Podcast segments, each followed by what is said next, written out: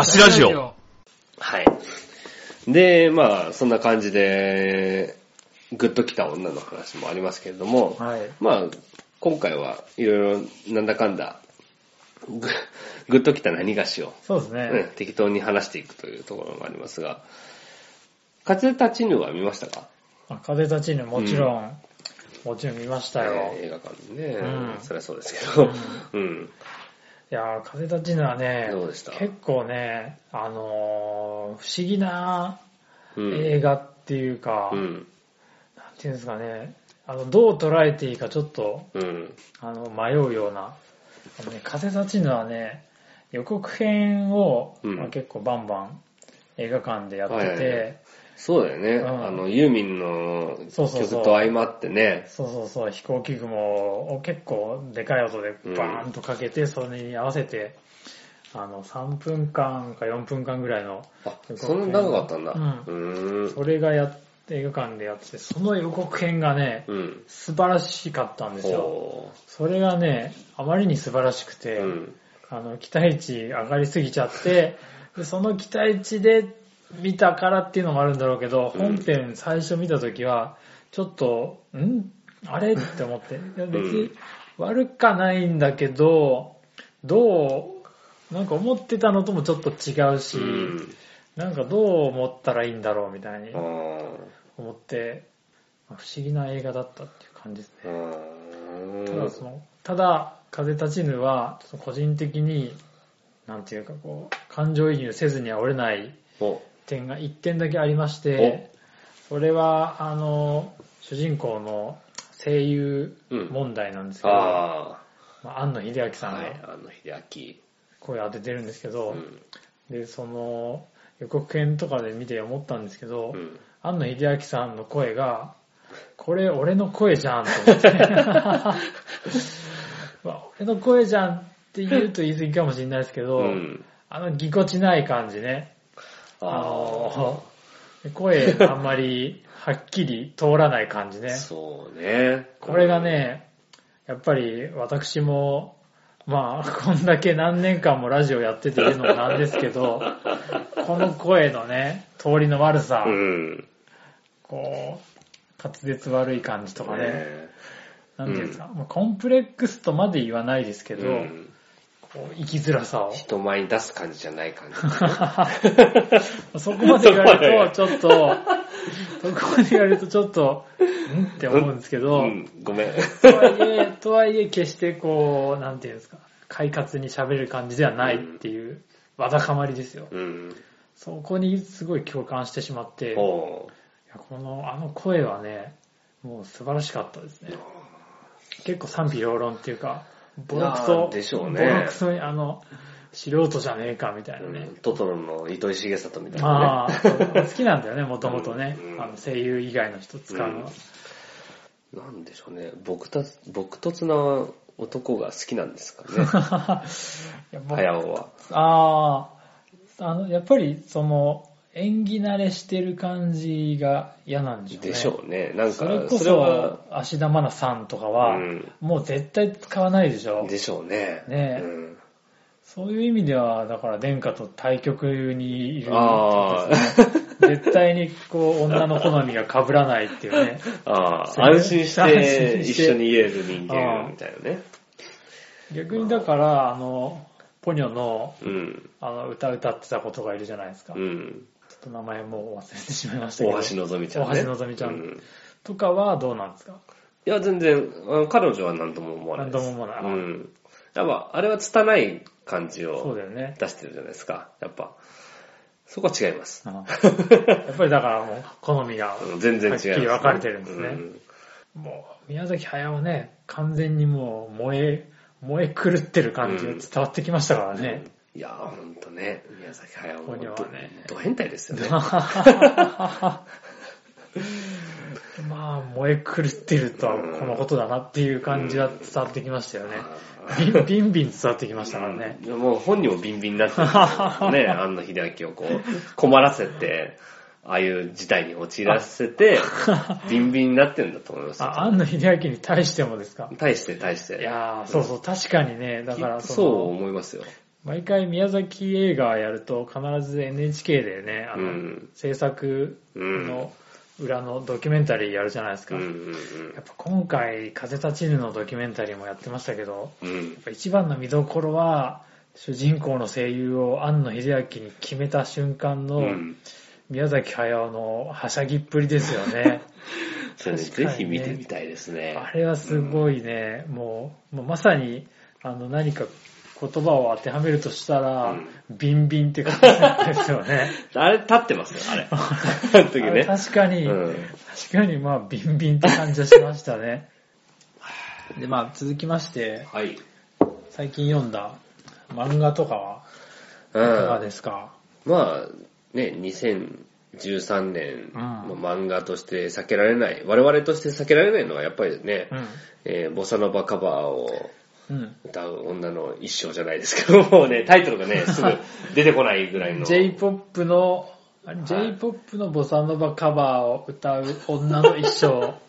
お互いなんか曖昧ですよね。僕まだ読ん、まだっていうか、あれは読んでないんですよ。えっていうかまあ、あの、うん読まないようにしようと思って。いえうんあ、なんで読まないの？やー、あれはやっぱりね、その、なんていうか、近づかない方がいいなっていう感じがして。そこは、いや多分その、まあ自分もその、あの、出自としてう、ん。渋谷系的なものにハマっていた出自を持ってる人間としてですよ。うん。あれはどうも危ない、危ない。あそこは近づいたら危ないんじゃないかってね。危険な感じしてね。うんいや、あれ、その渋谷直角はい。さんが書いてるじゃないですか。うん。あの人自身も、もともとそういう、その、まあ渋谷系的な、おしゃれカルチャー的なとこから。出てきた人だと思うんですけど、なんでそんな自分の身を切り刻むようなことをすんのかと、うん。うん。いいじゃないかと。うん。そんなことわざわざしなくても。なんでそんなことすんのっていううん感じですよいね。やーでもね、本当捉えられ方が、でも大体そんな感じだなっていうのは思いますよね。あーまあすごいあうんの話題にはなってますよね。あと、すごいなと思ったのは、うんその、ボサノバカバーの漫画を評した誰かの評論を読んで、うんなんかその、サブカルの終わりみたいなことをあつなげたりとかしたりしてる。まあ、つまりそのサブカルっていう、なんだろう、スタイルだけによって、うん。うんなんか、おしゃれなだけで、それに対して寄っかかってしまっていて、うん。で実態はそんな好きじゃないんでしょみたいな、そういう、コミュニケーションツールとしてそういうおしゃれカルチャーをうん利用していたそうそうそう。みたいな、そういうな文化はもう終わりだ的な、うんなんかそういうのありましたよね。みたいな評論が結構多かったなと思って、うまあその面もね、ん。うん。なくはないんですけどね。ないとは言わないうんないとは言わない。ないとは言わないや、すごくあるし、うん。不可分でもあると思うけど、なんかそれだけじゃないっしょっていうのは、我々としても思ってるし、思いますね。うん実際その作品を読むと、うんそこがすごく描かれてると俺は感じました。あそこつまりがっていうのは？うん、つまりそのサブカルに対して、あのなんかそういう、おしゃれとかそういったところに対する、うん。なんか憧れとかそういうのだけでうん。付き合ってるってだけじゃない、ああう。ん、っていうところは結構ビシビシと感じてきたし、で、あとはそういったものに対して、まあ実際にそういったおしゃれとかだけに対して、うんなんか、なんか突っ込もうとしてるその最初の話のそのボサノバカバーしてる女の人の話ですけど、対して、バカでしょとか、うんそのくだらないよねとか、そう言ってるんじゃなくて、逆になんか、逆になんていうのね、愛情みたいなのを。結構感じるような作りになってました。へえ。俺が読んで。だから、ー。うん。そっちのね、文、その、サブカルは終わった文脈で、うん。あれが使われてるのを見ると、すごいね、じくじたる思いを、本、ご本人も多分そう思ってんじゃないかなと自分は推測してんだけど、ああ、いやー僕、本屋で、ちょっと、ちらっと立ち読みしたんですよ。うん。で、その、表題作っていうか、うん。ボサノバカバーのやつを読んで、なんかその、ボサノバのカバーをしてる。女が、なんか、編集者だかデザイナーだかの男となんか同棲してて、そうね。おしっこぶっかけられてね。なんかね、あ、そんな展開なの？あ、そう、ね。あ、言わない方がよかったね。そこまでも読めず、なんかこう、うん。股を開いてる的なとこまで読んで、もう辛くてこれ以上読めないと思って、もう閉じて本を戻しちゃったんですよ。ああ。いやー、やっぱでも、ちょっと一回読まなきゃいけないですかね、これは。読んでおいた方がいいと思います。でぜひね、それ読んでどう思ったかはね聞いてみたいと思いますね僕は愛情を感じました。なるほど。じゃあちょっと、次回までにね、これぜひ、読んでおいてください。読んでおきます。はい。はいよ。ろしくお願いします。はい。はい。で、あと、他にはなんか、まあ、最近聞いていいねと思った曲とか。音楽ですねはい音楽の話はね。最近、あの、ちょっと久々に聞き返したのが、うんティンパンっていう、はいはい。あの、まあティンパンアレイって70年代にうん。細野晴臣とかがね、はい。鈴木茂が在籍してた、まあ、伝説的なあのバンドがありますけど、うんその、それが2000年頃に再結成した、うん。再結成して出したアルバムがあるんですけど、うん。まあ当時も結構好きで聴いてたんですけど、もうそれこそ10年ぐらいうん。聴いてなくて、久々に聴いたら、俺がすごく良くて、まあ基本的にはインストに近い、うん。まあ歌が入ってる曲もあるんですけど、インストに近い感じなんですけど、鈴木茂のギターの音がね、うん。しゃぶ中のね。いやいやいやいやいや、あやや役中の。まあ、じねシャブ、シャブではなかったしゃぶではないね。うん葉っぱですか葉らね。っぱかな？ううんん。ええーもうね、ちなみに私のカバンには鈴木茂のサインがあなしったかりサイン、サインもらっといて、その言い草は、鈴木茂さんのですよ、ギターの音とかがね、ね。本当に絶妙な感じでね、あの、まあ、適度に緩い感じっていうかね、うん。あんまり弾きすぎない、うん。けど、こう、絶妙なフレーズと音色ね、これが良くて、あの、結構久々にうん。聞き返したりしてましたね。う。んあんままだ聞いてないな全然。ああ、うんいや、ぜひね、聞いてもらいたいですね。結構ね、ベンチャーズとかに意外とうん通じるようなギターインスト。のちょっとなんていうか独特な雰囲気がある感じっていうかね。そんな感じですね。はい。殿下は？僕は、あの、相変わらず、あの、レンタルで、うん。地獄のように CD を借りるっていうのを 最近繰り返してましてあ、でも、その時結構レンタルなんで気軽にこうダダダダッと自分が好きでもない曲をジャーッと名前が目に入った、もうほんとジャケ買いみたいなことできるわけですよ。でそれでやってるんですけど、まあ、つまり音楽業界に全く貢献しないんですけど、そうですよ。うんまあま本当ですよね。で、その中で、ちょっとふと入れた、ジャクソン・ブラウンあ。うん。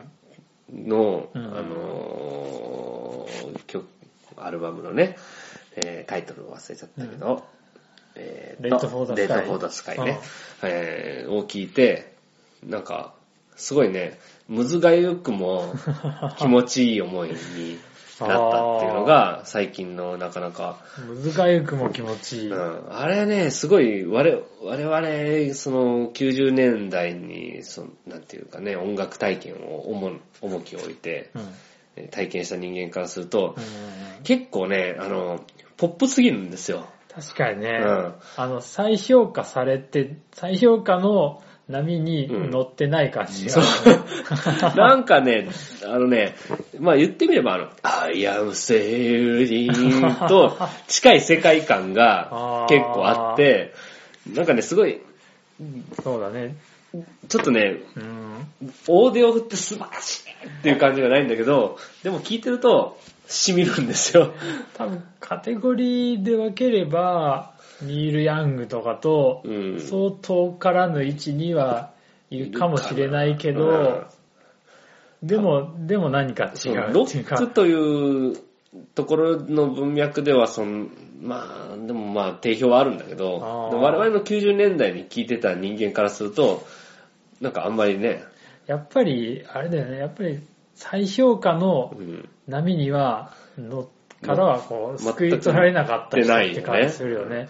当時リアルタイムで聞いていた人は評価し続けてるけど、うんそうそうそう、ずーっとねねこれがベストだっていう人もすごいし。うん後の世代からは必ずしも評価されてない感があるよね。そう。で、お俺も、だからそういう流れに乗って、ジャクソン・ブラウンって名前だけはなんとなく聞いたことあるけど、うんねうん。聞いたことないから、でも聞いてみようみたいな、カッてこう、借りて聞いてみたんだけど、うんここ最近で聞いた中ですっごい、あーってへー。来ちゃって、悔しいけど、悔しいって感じが、なんかね、あーあるんですよ。そのね、不思議なところですね。あうんー。いや、でも、なんか面白いよね。そういう、そういう方が。そう。なんでそう思っちゃうんだろうってあー自分をこう振り返るね、一つのね、きっかけにもなるっていうのがね。そうだよね。なんか恥ずかしいって思ってた音楽ほど、何か、うん。なんかあるじゃないですか。そうなんですよ。あの、ロボットレストランであー聞く MCAT の素晴らしさあみたいなのそうかもね。あ、そのひだひだ。か。ロボットレストランで聞く MCAT は最高ですからね、本当に。なんか自分にそのひだひだってうんちゃんと残ってんだっていうねあ。うん。それは思いましたね。いやー確かにそれ年取った、それなりに、取ったなりの楽しみそ方かもうそうそう。年取ったなりの楽しみ方ってあありますよ。あーだから自分が今までに刻んできたひだひだみたいなのをあ、後から聞いて、ビロンビロンビロンビロンってこう、ビロンビロンビロンビロンってこう、刺激してみる。はい、刺激してみるっていう。ああ、いいですね。その面白さはありましたねいや、そ、それをすごく感じたのが、そのジャクソン・ブラウンのレイト・フォー・ザ・スカイでした。なるほど。うんはい。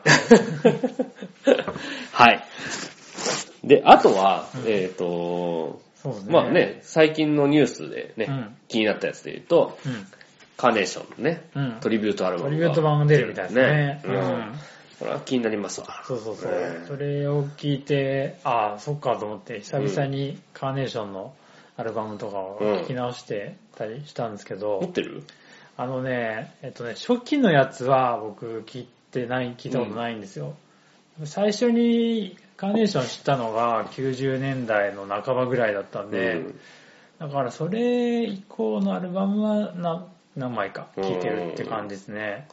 ど、どんな感じですか？僕は、あのね、どちらかというと、ムーンライダーズ文脈で聞きました。あーカーネーションは。だから、あんまり、なんか、その同世、同年代とか90年代でうんうんうん、なんかやってるっていうのも知ってたんだけど、うんそれに対してはあんま興味なくて、全然聞いてなかった。で、2007年、8年ぐらいになったぐらいに、なんかそこら辺を、まあちょっと聞き直してみようかブームが来て、自分の中で。その中で聞いたんだけど、ね、もともとムーンライダーズ好きだったから、じゃあカーネーションもってそうそういう流れで。そう。そういう流れ。どうですかだから、えっ、と、俺はもうほんと初期の方が好きなんですよ。うんロッなんかロックになってないところね。うんやっぱ初期は、あの、ニューウェーブっぽい感じが。多少ありますね。あーそうか、そうその当時のは、だから、聞いてないんだけど、うんうん多分でも最近のはかなり、まあ、ロック寄りじゃないですか。ドロックですよね。ねえてかよ、世の中にいるどのバンドよりロックを打ち出してるような感じが、あーそうかもしれない、ロックって感じの。そうだよね。うんあの、昔ながらのうん。ロックバンドっていう感じがね。うん。だから、そうそう。だ直江さん自体が、うん。あの、なんかライブ会場とかで、あの、うん実際にお見かけしたことはあるんですけど、やっぱり、あの、客として見に来てる時とかでも、なんかロックスターオーラがあるんですよね。それがすごいなと思って。ねえ、政府会とかの時のそう 感じとは全くね。もともと文化系な感じのイメージあったる人と思うんですけど、うん。なんかその髪、髪も長いしさ、うん。もうね、50代だと思いますけど、髪長いし、ん革のブーツとか決めてて、いや、すごいなあの、あの気合い入れてる感じがグッときますよね。そうね。うんそれもね、いいよね。いや、今回のね、そのトリビュートアルバムは、ね、奥村康樹、あ康之もね岡村、康之ね、ね岡村ちゃんとかね。うん、入ってくるしね。うんそれこそ、あのね、逆がありましたよね。あのそうですよね、うん。岡村ちゃんのトリビュートで、ああの子、僕は、ローシュと決めたらどんな顔するだろうを、えー、ナオミ・マサヒロブラウンノーズ。あうん。えー、あのカバーはいいよいいよね。あ最れはね、最高ですね。いや、ほんと、あれはロックですよ。うん できないもん、あれ、恥ずかしくて。そうね。うんあれ、もう、真正面からうんやりきって、もうね、青春って one、two、three jump な感じにちゃんとなってるからね。あれがすごいんですよ。うんそれがね、あの、初期のカーネーションとか聞いてると、あいやー、すげえな、あの大江さんってあ。ああ。思いますね。バンドってかっこいい、かっこいいなって、やっぱり思わされる音してますよね。そうそうそう。いやそれをね、うんじゃあ岡村ちゃんがどういうね返返答を返すのかっていうのをねそうですよね。うん、非常に楽しみですね。全く聞いてないですけど。うんまだ、まだ出てないよね。まだ、世にはね。うん。うん。12月とかじゃなかったかなうん確か。うんいやー、楽しみですね。まあちなみに、あの、僕もうん。聞いた中でのカーネーションのおどの辺が一番好きかなっていろいろいろ考えてみたんですけど、やっぱり90年代半ばにカーネーションに出会ったものとしては、あの、えっ、と、ガーデンシティライはいはいはい。ブっていうシングルあるんですけど、うん。あの曲はね、多分、まあ、やっぱり好きだなと思うんですけど、うんあの曲は多分カーネーション好きで、あの曲が一番いいっていう人はあんまりいないと思うんですけど、うんかもね。あれはでもね、あの90年代半ばのカーネーションは、うん。結構頑張って、あの、ブレイク、もうちょっとでうん。ブレイクできるかもっていう雰囲気が、あのそういう感じの流れがあった、あって、それを受けて、よし、この曲でガツンといくぞっていう感じでうん作ったのが、あの、ガーデンシティライフだと思うんですけど、うん。で多分そのキャッチーさを狙ってる感じが、多分カーネーションファンの人は、あんまり、あんまりピンとこないんだろうなっていう感じもわかるんですけど、うん。僕は逆にそあの、あ。これでガツンといったるぞっていうね、その気合にね、含めて結構グッとくるんですね。でもかといって別になんかその、魂売ってもう売れてやるみたいな感じは全然ないし、それはね、ずっとそうですよね。ねうんちゃんとその自分のその、なんていうか良さを、そう。ちゃんとうまいことをそのキャッチーな感じに入れ込んでる感じがあって、やりたいことやってんなっていうのは変わってないですね。そうそうそう。んその感じがね、あの、その感じかつ、これで一発当てたるっていうね、この気合 そこは結構好きなんですよね、あの曲が。いやーなるほどね。私はなんか多分世間一般のカーネーションファンと結構同じ感じになっちゃうと思うんですけど、うん。天国と地獄ですね。ああの評価ね、高いですよね。A 面のテンション、オートバイっていう一曲目の曲があるんですけど、はい。あれはね、ぜひもう聴いてほしいですね。もう、最高です。あの、あれはもともと、あの、ミーターズっていうね、うん。ニューオーリンズのバンドがニューオーリンズのはい、あるんですけど、それの、まあ、ライブワイヤーっていう曲を、うんそのドラムとベースだけをサンプリングしてるような感じの曲なんですけど、もうね、全く違う曲に仕立て上げた上で、その次の太陽と汗っていう2曲目があるんですけど、これがもうガバーンとこう、劇場を叩きつけるっていう。あこのね、落差。で、もう、このアルバムも、もうほぼ、ほぼ全て物語ってる感じなんですけど、もうその後ももう全然テンション下がらずにー、最後まで行くんですけどね。いや、これは、うんほんとねこの時は、こうんの時はまだそのニューウェーブっぽさも、まだ残してますね。多少残しつつ、その、でも、ロック的なところの、このギターサウンドっていうところに、めちゃくちゃ意識して、意識してっていうかもう、ももろに出して、まさにあの、愛のさざ波とかね、あの島倉千代子のカバーですけれども、はいはいはいあれもね、素晴らしいギターですけれども。あれはねかっこいいよねうんいや、もう、これはすごいですね。で、次は多分、でもやっぱりカーネーションの政府会の、えーダックボート。ダックボート。はい。が好きですね。やっぱこの大人びた。どっちもどっちもちゃんと聞いたことないんで。てかいや聞いそ聞いそれも聞いてねえで語ってんじゃねえよって話ねやいやいや、ね、でもそういう、それも聞き方ですもんね。うん。いや、もうね、でもカーネーション、うん。聞きがいがありますよ。ああ。もっと聞きたいね、ですちょっとねね。、そう、また改めていうんろいろ聞き返したくなっちゃいましたね。ねいやー、だからトリビュート版。うん、楽しみですね、すね本当に。うん。はい。そんな感じで、はい。取り留めなく取り留めなく話してきましたけれども。うん。いや、いいんじゃないですか、このスタイル。このスタイル。うんいや、なんか、一つテーマを決めて話そうと思うと、テーマがなかなか決まらないってそういうね、ですね。あの、問題をはらんでいて、それがやっぱ更新頻度の少なさにもつながってきがちだったんですけうんど、もうそれこそもうね、飲み会ごとに撮ってもいいような気もしますよね。そうだね。そうね。